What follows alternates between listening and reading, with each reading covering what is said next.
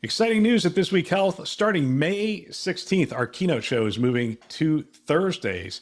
Catch every episode weekly on our This Week Health conference channel. Don't miss conversations with top health system leaders designed to transform healthcare one connection at a time. Subscribe to This Week Health conference and stay updated every Thursday.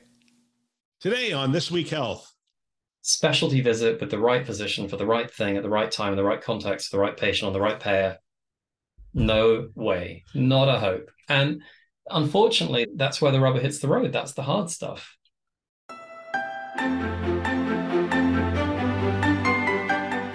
Welcome to Newsday, a This Week Health newsroom show. My name is Bill Russell. I'm a former CIO for a 16 hospital system and creator of This Week Health, a set of channels dedicated to keeping health IT staff current and engaged. For five years, we've been making podcasts that amplify great thinking to propel healthcare forward. Special thanks to our Newsday show partners, and we have a lot of them this year, which I am really excited about. Cedar Sinai Accelerator, ClearSense, CrowdStrike, Digital Scientists, Optimum Healthcare IT, Pure Storage, SureTest, Tausight, Lumeon, and VMware. We appreciate them investing in our mission to develop the next generation of health leaders. Now, on to the show. All right, it is Newsday, and I'm excited. We're going to be talking with Robbie Hughes, founder and CEO of Lumeon. Robbie, welcome back to the show. This is your second time on the show, right? It is, Bill. Thank you very much for having me back after the first time. Yeah, looking forward to it. So we talked about Lumeon the last time, but just for those who didn't catch that episode, just give us a, a brief of what Lumeon does. So we're a clinical automation tool. We call it care orchestration, but what we're helping our clients do is deliver fundamentally better care with less. And we do that through the automation of clinical processes, allowing you to define an operating model and then scale it across your health system. Wow. That actually is an elevator speech. They say the elevator speech you get from like the ground floor to the top floor, that's the amount of time. I can't tell you the number of times I've asked people for an elevator speech. And like five minutes later, I'm like, hey, thank you for. I think it's appropriate because today we're going to talk about marketing. You've probably spent a lot of time talking about marketing and how to position your company within healthcare. Today, we're going to talk about healthcare's ability to position some things with the larger community. And so, we're going to start with you picked out this article. This is uh, how marketing digital health has blurred, according to Ardent's chief consumer officer. And this is a Becker's story from July 13th. You have the chief consumer officer of Nashville, Tennessee based Ardent Health Services, Reed Smith, is talking about this this new role, which is a lot like a chief digital officer, except it also has the old marketing function as part of it. And he's making the case here that essentially it's all coming together. It's the ability to do digital, but the ability to communicate to the community what it is the health system does. It's all sort of coming together now and it really can't be separated into multiple departments like the IT department brings the technology and the marketing team brings the marketing and the and, and the various or parts of the organization it really has to be a cohesive strategy a cohesive message yeah what what did you get out of this story as you read it so I think this is dead on. For me, healthcare is really peculiar, and the brand that I, as a patient, go go to see when I go and see my physician is the brand of the physician, not necessarily the brand of the group. And given that my physician can practice at multiple different places, that's confusing to me. What is the brand? What is the identity of a healthcare system? And to me, this industry has evolved from a place where it's these series of little independent contractors or practices that have been consolidated, but the hard decisions of how to create that uniformity, that standard, that strong opinion around what care should be, that hasn't really taken place. So I think the idea that creating, bringing these roles together, that's definitely the right thing to do. My question would be how far are they willing to go? Like, are we thinking about the medical processes? Are we thinking about the clinical operations? Are we thinking about just how care is executed? It's got to be more than a brand promise. It's got to be brand delivery. And that's where we need to be, really. Well, your first point's really interesting. When I think about why I go to certain health systems, I I don't go to see the health system. I go to see my primary care doc. It's the doc who takes care of me and I know and who knows my history and that kind of stuff. And my parents have this great story of their primary care doc literally left one health system, went to the other, and they kept going to that primary care doc. So essentially, the patient moved to a different system, and they didn't really recognize that move until they had to go to the hospital and they said, "Oh no, I'm not with that hospital system anymore. I'm with this one. So you're going to be going to this hospital." And to them, it just didn't matter. They were just like, "Yeah, well, she's directing my care and she's saying this is the new health system that you're going to." That brand, or I, I, I should say brand, that relationship is stronger than the brand. Well, and and I think there's a really good question as to whether or not that should be the case, because ultimately physicians don't practice on their own. In, in the case of the PCP, it's probably closer than most. But if you're thinking about any kind of surgical procedure, if you're thinking about care management, population health, this is a, a team's work. And that team doesn't, you don't have that relationship with the team necessarily. There's care coordinators, navigators. I mean, there's endless terms that, that we're using here to describe that overlay but essentially, what they're trying to do is bring consistency and predictability to your care journey across the fragments. And that's really an articulation of the brand. The way they do that, the way they put it together, I mean, the way they price it, ultimately, if you think about what this marketing piece should be, it's that you should be getting predictable care for a predictable price at a predictable quality. I mean, those are the core tenets of what we're trying to get as consumers. And the point of this role in terms of articulating why Ardent or anyone else has got to be foundationally based on those things. So you can't do that as a veneer. You've got to do that when you're thinking about the whole piece together. And I think that's incredibly challenging.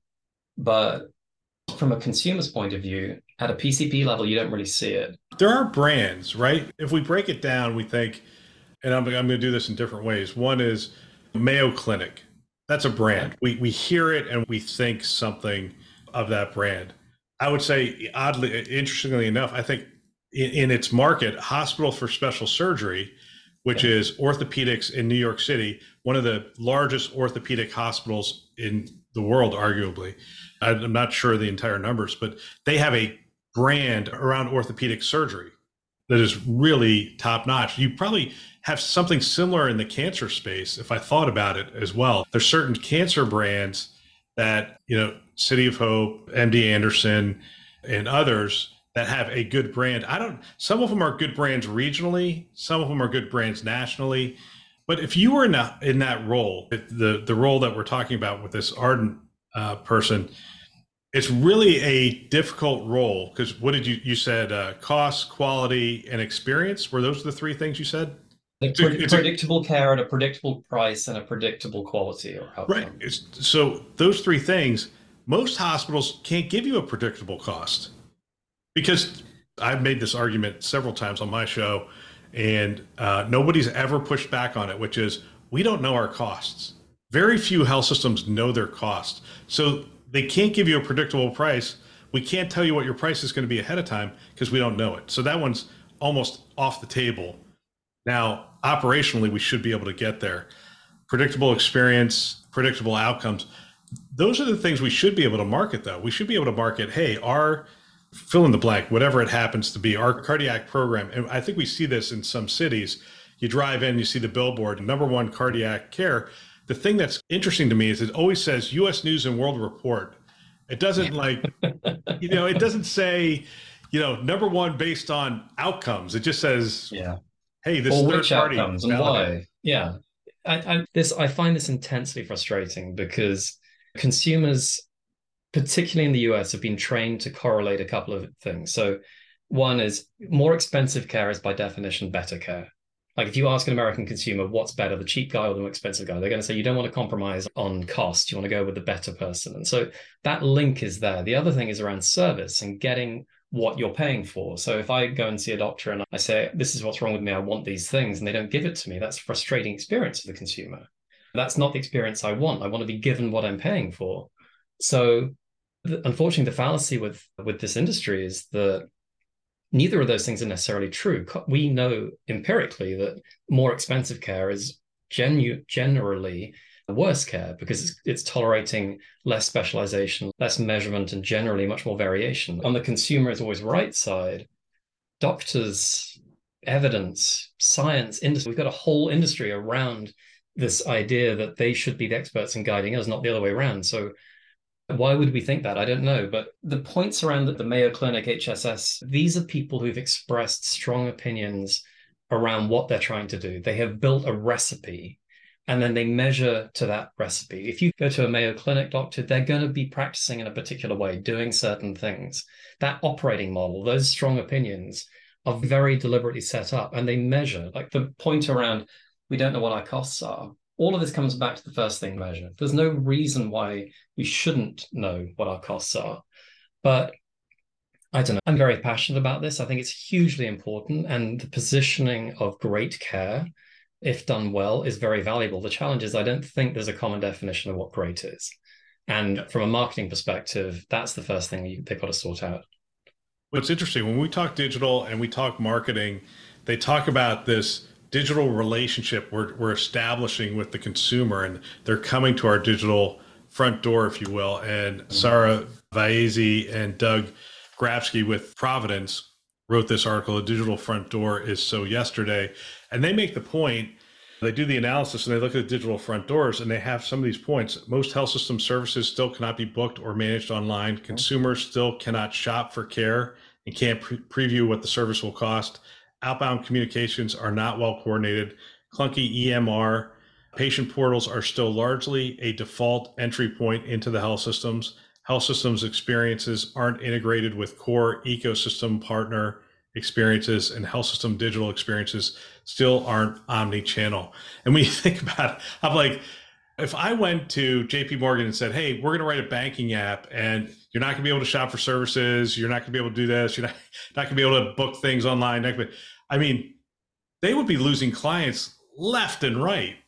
Are, yeah. is, is there sort of a panacea going on? Oh, we had this many logins last month is seems to be the metric. Are we just looking at the wrong things to to measure the effectiveness of our digital relationship with the consumer? I think this comes back to the same point. To me, we are really good as an industry at putting in a digital veneer over the top of things and saying, right, another system, more technology, fantastic. What we forget is that the more stacks or the, the more layers of technology we put in, the more glue we have to bind them together. And unfortunately, that glue is usually humans. And there's certain things that these digital front doors will do nicely. So booking a 20 minute PCP visit for an open presentation, fine, that's easy. That's just a you know simple slot scheduling.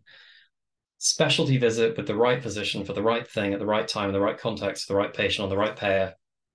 No way, not a hope. And unfortunately, that's where the rubber hits the road. That's the hard stuff. It's funny. I, I did some work with a client last year and they were outlining their access problem, saying, We want to make it easy for patients to book online. Great. Okay, I get that. What they actually meant was they want to make it easy for new patients to book online because they're trying to open the funnel and get more revenue in. And I understand why that's important. What they're not doing is looking at follow ups, and what they're not doing is looking at recall and all of the things that happen off the back end. So it's not a one-off sliver. You can't just drop something in the top. Like increasing your funnel from a marketing perspective is not going to make you more successful.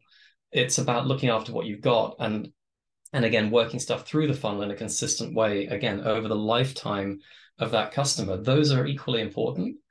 And bringing in more people Uh, at the front to then burn them later because you've provided a terrible follow-up experience it's not really the problem we're, we're interested in solving. Sara also makes the point around identity. And again, I'm, I'm sure you've spoken to tons of people about identity in healthcare and the problem that creates and the identity, the need for an identity system and the lack of willingness to do that and all of those problems. But I mean, even identity across internal systems within a health system, the fact that's still a problem today, decades after things like Active Directory and LDAP have been fr- frankly standard in every other industry, I think that's a great shame. But again, these are hard problems. How does a pa- how do you create a way for a patient to identify themselves clearly and easily and then link that back to a record and then that gives you rights authorization that gives you purpose and intent and context around the record no one said this was going to be easy we're not talking booking cinema tickets here and you can take slivers off the problem but the more slivers you take the more you need to join up the more glue you need the more I would say you need, you create a need for orchestration of joining these things up.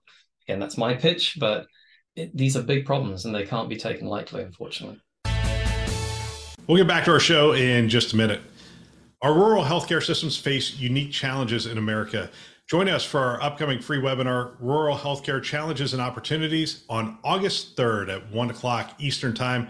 We'll unpack these challenges and look for opportunities for smaller health systems to take the lead in the delivery of care to this underserved population. Join us as we look to unlock the potential of technology to make a difference in the lives of thousands in rural communities. Remember, August 3rd, 1 p.m. Eastern Time and 10 a.m. Pacific Time. You can register over on thisweekhealth.com. Now, back to our show. Every now and then, I, I, sit and I watch a panel discussion at one of the conferences, and it it's the it's really smart people up there talking about all the problems that healthcare has, and the digital front door doesn't have this and this.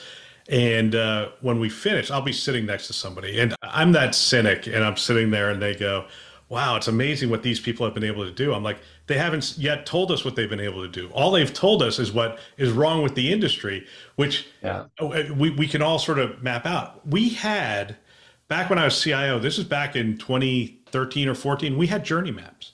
We had journey maps from one end to the other. And that wasn't the challenge. The challenge wasn't mapping the journey and seeing the problems. The problem was when we finally mapped it out, it wasn't a digital solution that we needed. It was an operational solution we needed. Yeah, that's and exactly it that is such hard work. That is sitting down with doctors and saying, okay, how are we going to be able to do specialist visits online? And they just look at you like, it can't be done. And you go, it's got to be done. Like, we're smart people. Let's step back and figure out how to make our health system more accessible and how to make it just better for everybody that's doing it. And as I look at the digital front door, First of all, most times it's just the standard whatever the EHR provider gives you, boom, here it is, and away we go.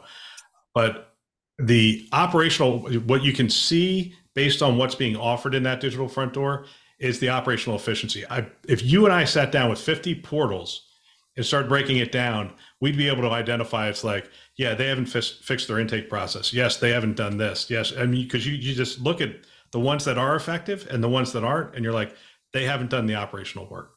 The challenge you're describing there is the reason why innovation fails to scale in healthcare fundamentally, which is that there is so much operational variation. There's a lot of good clinical intent, but actually executing it and operationalizing it at scale is so mixed that in order to execute any kind of change of value, you've got to document where you are, get harmonization and agreement and alignment around what you're trying to do, and then execute that change and then put rails around it to put the digital piece through to make it work.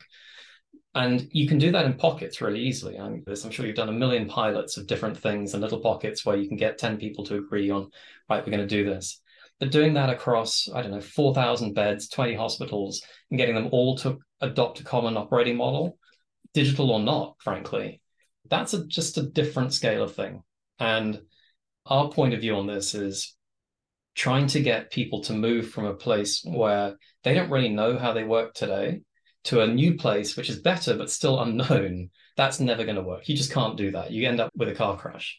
But what you can do is you can create this sort of journey where you can say well this is what you say you're doing today. This is what you're actually doing today. How much of this do you think you want to adopt or change or whatever and you can look at this in a stepwise fashion, but you can use the digital to put rails around it and make sure that you're at least eliminating variation and using automation to take out things that could be at risk of creating divergence. And again, it creates the measurement platforms. You can have debate about does this work or not. These are the things that need to happen. And it payment models, transparent pricing, managed service integration, etc. These are things that are going to be forcing functions. But the, as the article says, healthcare is hard. It's not impossible, but it is hard.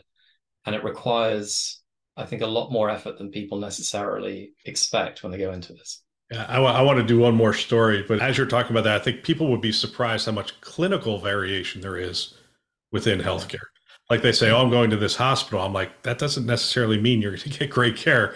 I'm like, which doctor you see? Because of the way insurance works, because of the way you know we end up with these blocks of doctors you can't write like these five doctors off for bad outcomes so they're yeah. a part of the block so you, you have to be careful if clinical variation exists i guess my question to you and we'll close out this article with this question which is a lot of people have addressed this variation that you talked about and how they addressed it is they moved to a new ehr and I won't use a specific name, but they're like, oh, look at, because there is a lot of work. There's a lot of application rationalization that goes on. There's a lot of conversations that you have to have in order to implement a new EMR. And it gives people the perception that we've sort of arrived once we've rolled out this EHR. But that's really the starting point, isn't it?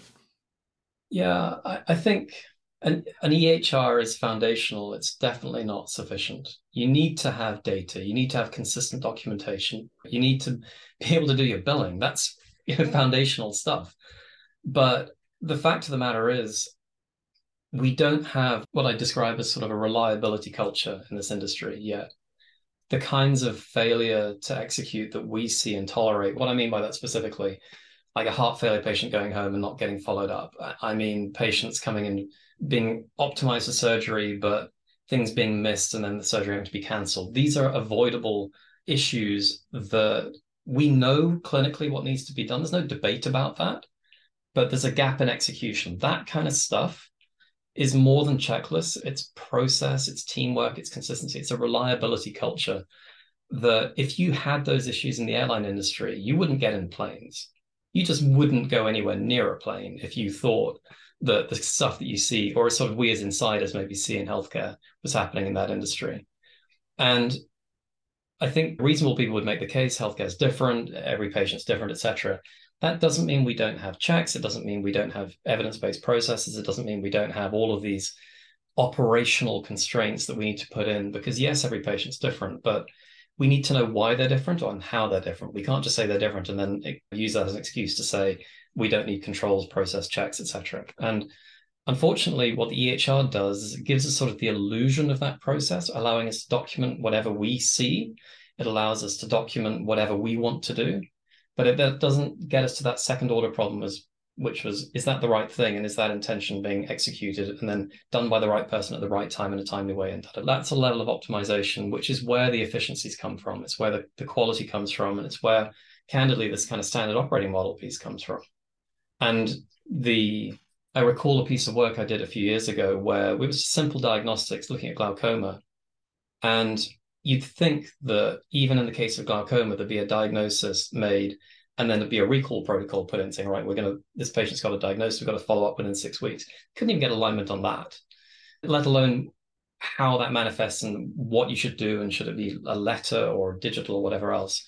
There's so much variation on which which kind of it, it's understandable given how the industry's evolved but as if we can't get to an explicit decision around what should be done let's at least measure it. Let's look at the outcomes it delivers and then let's agree as a group what's better or not. Let's try to eliminate the variation around an, a known way of working.